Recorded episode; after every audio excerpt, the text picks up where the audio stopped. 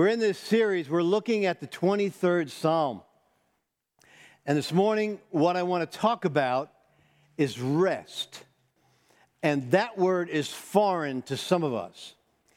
And I am probably one of two people in this room that are probably the absolute worst at this.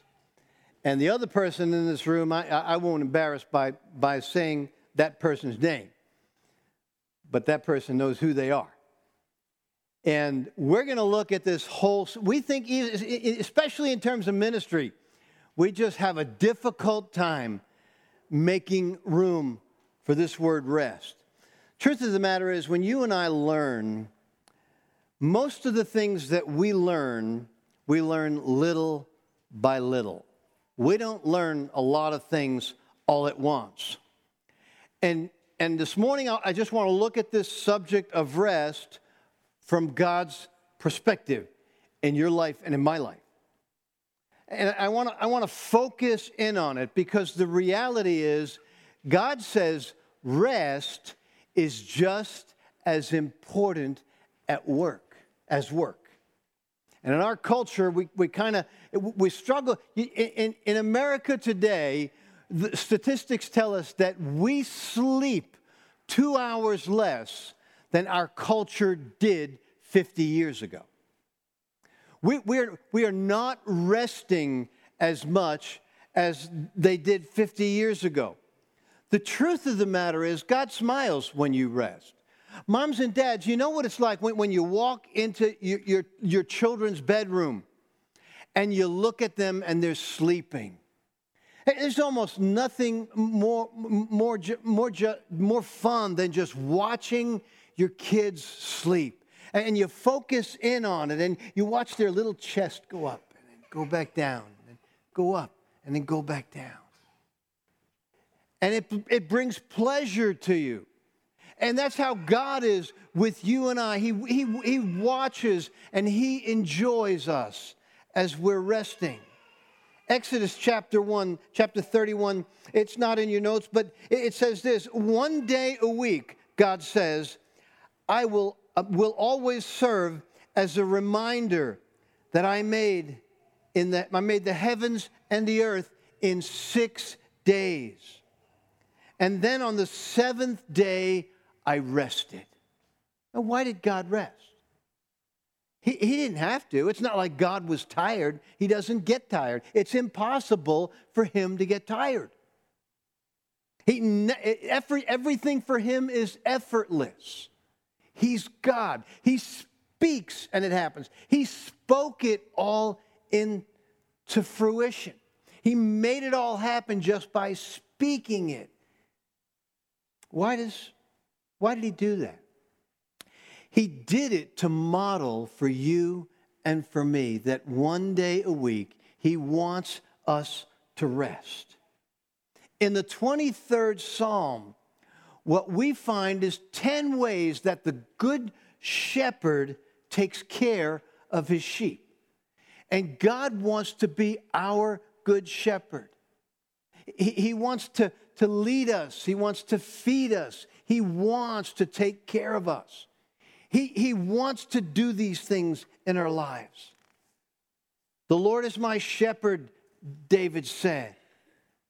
David learned this shepherding thing even as a child, and, and he grew up and he became a shepherd, and he was a shepherd for many years. And, and through, through the entire course of the things that God had for David's life, culminating with David being the king of Israel. And then David writes this passage of scripture. He says, The Lord is my shepherd. David fully understand what it meant to be a shepherd, what it meant to take care of sheep. He's my shepherd, so I have everything I need. He makes me lie down in green pastures, and he leads me beside quiet waters. I want to talk about those two lines. He makes us lie down in green pastures and he leads us beside quiet waters. They're a metaphor, really, for peace and tranquility. They're a metaphor for rest and refreshment. He wants us to stop and look at this. You see, if you if you don't take the time to lay down, God has designed your body in a way that it will lay you down. He, he, is, he is not afraid sometimes to make us lay on our back because when we're laying on our back, we're forced to look up. And sometimes we just have to get to that place if we're not willing to, uh, to, to follow the shepherd and, and go beside the quiet waters and the green pastures.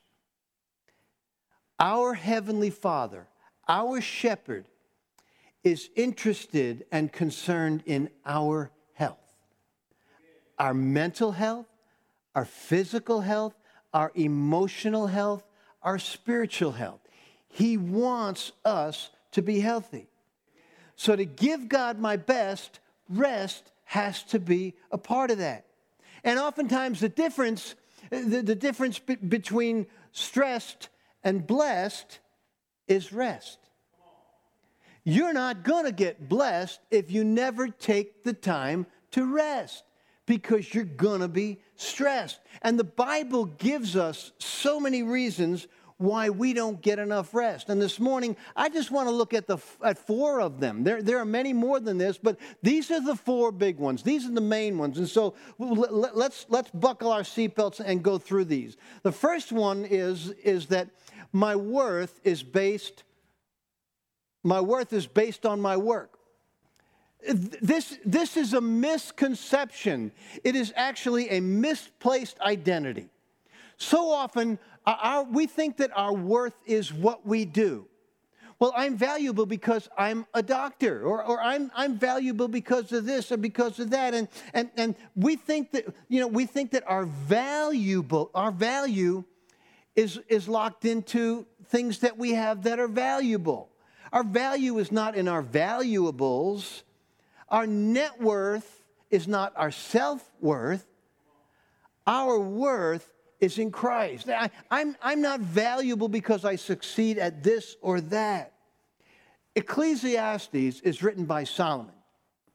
Now, I believe that the two greatest kings that Israel ever had by far were David and his son Solomon. God took David's life and rose him to be a great king, and through him and using him, God made Israel a great nation. And when David died, his son Solomon became the king. Solomon was at a young age when he became a king. He, Solomon did not feel that he had everything it took to be the king of Israel. And God came to him in a dream and said, Solomon, whatever you need, if, if, if it's finances, if it's wealth, if it's wisdom, if it's if if it's if it's popular, whatever you whatever you need, you ask me and I will give it to you. God came to Solomon in a dream and he told him this. And, and Solomon's response was, Lord, give me wisdom so that I can faithfully lead your nation, Israel. And God said, Because you asked for wisdom to do that, which is what I've the, the task I've placed on you, I'll not only give you wisdom, I'll give you wealth, and I will bless your life in every single way. And Solomon led Israel at a time when there, all of the borders of Israel, none of them were at war with Israel during this time. The wealth of Israel rose to far beyond. It, it was a great time for the nation of Israel. And, and God gave Solomon unbelievable wisdom. The Bible actually calls him the wisest man who ever lived. And his wealth was so great that Bible scholars tell us that he was the wealthiest man who ever lived. And look what Solomon says in Ecclesiastes. He says, Only someone too stupid to find his way home would wear himself out with work. How about that? The wisest man who ever lived and the wealthiest man is telling you that. In other words, life is more than just work. Work is a portion of our life. It's a very important part, but it is a portion of our lives. Now, there are some people who, who don't work And so they don't work for six days and maybe they work for, so they got this thing flipped upside, upside down. But listen, that's a whole other series. And, and I'm not even going to get into that one, okay? We're looking at this from the 23rd Psalm. My worth is based on my work is a misplaced identity.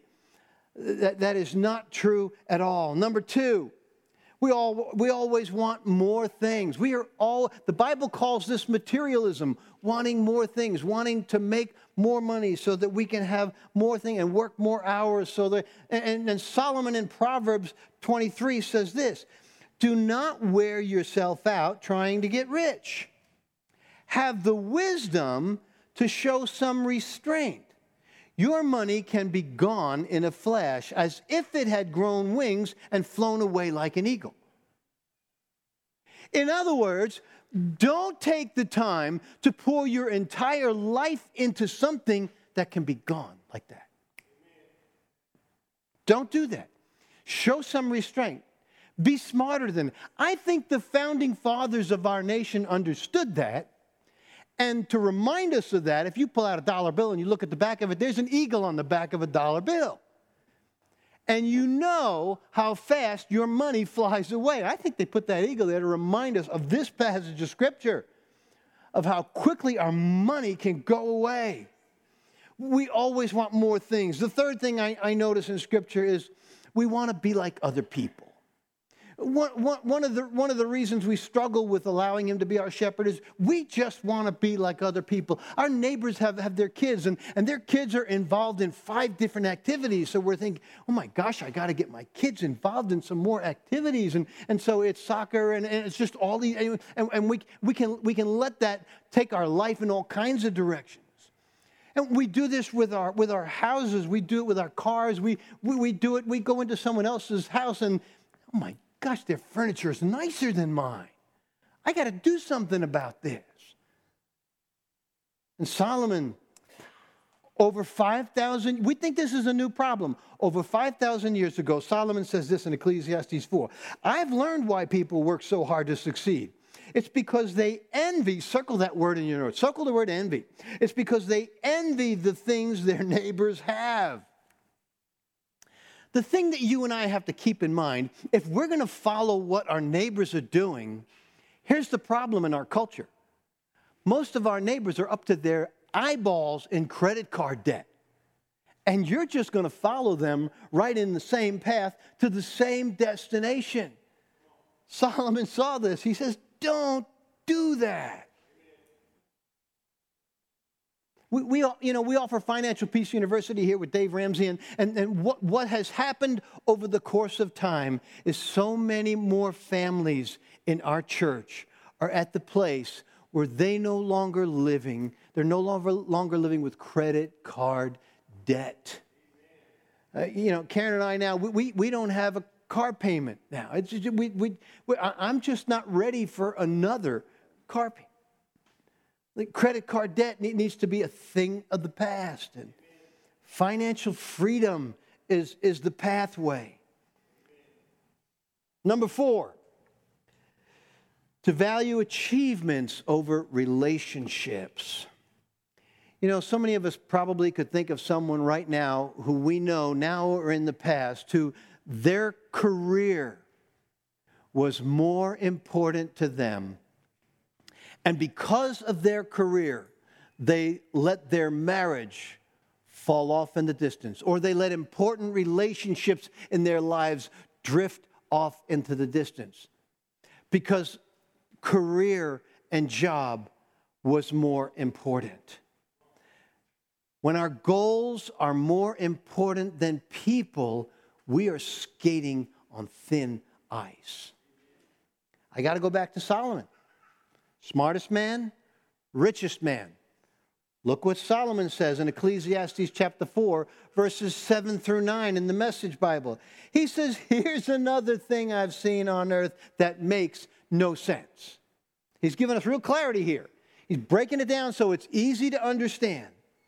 Some people don't have any kids or family or even friends, yet they work obsessively, never taking a break. And then he goes on. He says, There's no end to their toil. They're never content with what they've done or what they've earned.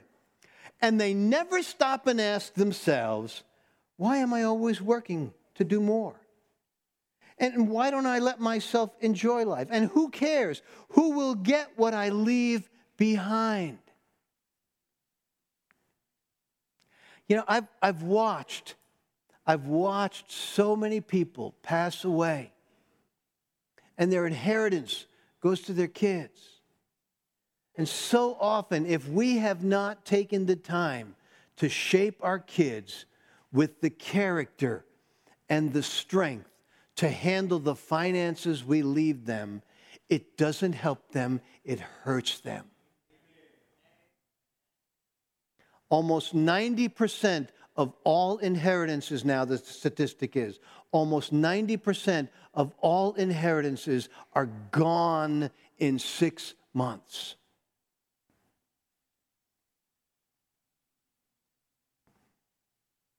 Quiet in here, huh? Why don't I let myself enjoy life? And who cares? And who will get what I leave behind? And look at look how Solomon puts this. What a senseless and miserable way to live. You're better off having someone enjoy and share the rewards of your work. God did not put you on this earth to accomplish a to do list. That's not why He put us here. Scripture tells us over and over again He put you here so that you could learn to love, so that I could learn to love. Learn to love God and learn to love our neighbor as we are learning to love ourselves. Because when you get to heaven, God's going to say, How'd you do in relationships? Did you get to know me? Did you get to know my Father? Did you get to know other people? See, in business, we can score all day long, but we can strike out on relationships. Peace and tranquility. He, he wants us to, David says, lie down in green pastures, and he leads us beside still waters. If you want to relax in God's goodness, you have got to learn to trust the Savior. You got to learn to trust Him. David says, The Lord is my shepherd. I lack nothing. I have everything I need. He makes me lie down in green pastures. He leads me beside still waters. So, how does He do that? I want to look at four ways real quickly with you. Four ways that He does that. Number one, I remember how God values me. My value is not determined by my career. My value is determined by what God has to say about me. God created you, and He, he only creates things that are valuable. He creates things intentionally. You were created for a purpose. I was created for a purpose. God never does anything without a purpose. He never creates anything that is not valuable. You will never hear God say, I don't know what I was thinking when I made her. It, it, he's just never going to say that. He doesn't make mistakes. You're, the reason you're alive is because he wanted you. We, we, don't, we don't think this way, but, but that's what this says. The reason you and I are here because he wants us here. And, and, and our Bible uses words like priceless when he describes you. Masterpiece is the word that he uses when he describes you. Unique, and he goes into all the details about how unique in Scripture each one of us are. Your heavenly Father created you. Jesus Christ, his Son, died for you and died for me, and His Holy Spirit lives inside of us. And for some reason, we, we, we, we tend to lock our brain around a negative comment that somebody said about us. Or, or for some reason, we think of ourselves as a failure because of, because of this situation or that. And God says, No, no, no. This is what I think of you. This is who you are. It's not what I do that gives me worth, it's whose I am that gives me worth. Understanding whose I am. For Some of you, that's a big deal. For some of you, you need to come to the place where you see yourselves the way God sees you and stop seeing yourself the way you're looking at yourself right now. And if the creator of the universe says one thing about you and the entire world says something else about you, who are you going to go with? The creator of the universe or, or everyone else? James, the brother of Jesus, in chapter 1, verse 18 says, God decided to give us life through the word of truth so that we might be the most important of everything God ever created. The most important. You are the most important of everything God created. And that's James, the brother of Jesus, who grew up with Mary being his mother. Nobody knew like Mary who Jesus was. The angel came to Mary before she was even pregnant, told her she was going to have a son. And she had a son and called his name Jesus. And Mary knew, Mary knew she never slept with anybody. Nobody knew like Mary knew who Jesus was. All the years growing up, knowing this child.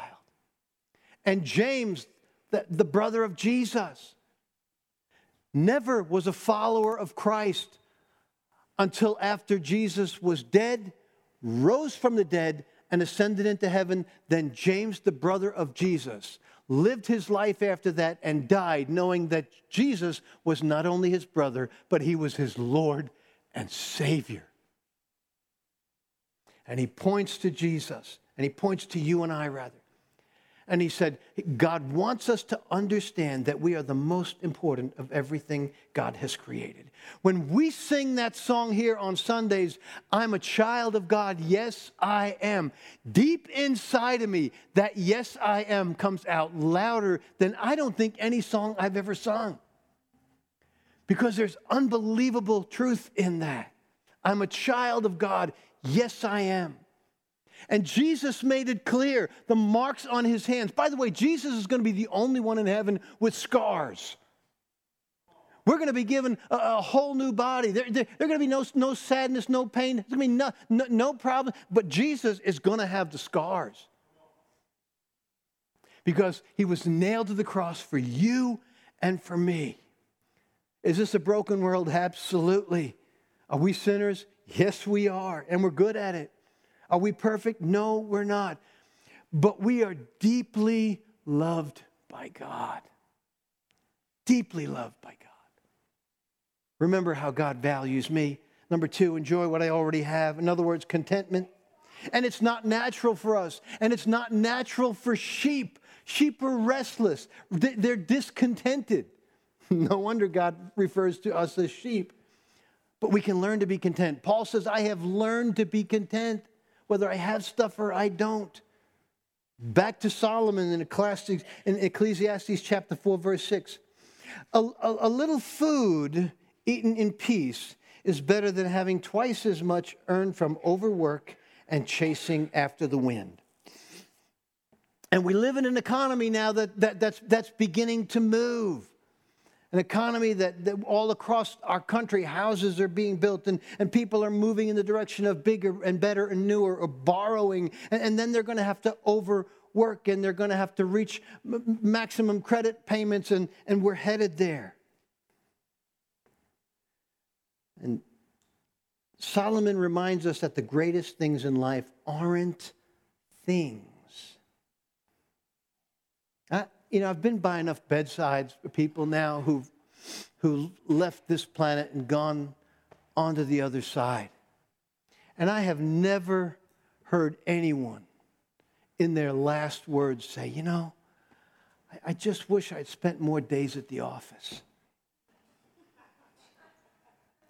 I, I've never heard anyone lay there getting ready to leave and say, can you, can you bring me my bowling trophy?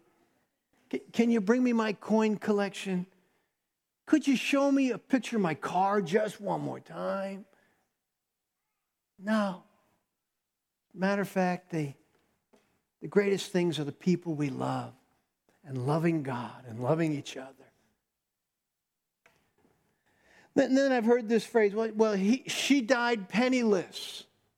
And, and, and, and we kind of look at it as a negative thing. And I'm thinking, what a better time to go. You spend your last penny and bam, you're gone. I, I think that's brilliant living. It's like, why can't we all shoot for that one? Or the bumper sticker that says, He who dies with the most toys wins, right? I want the bumper sticker that says, He who dies with the most toys dies.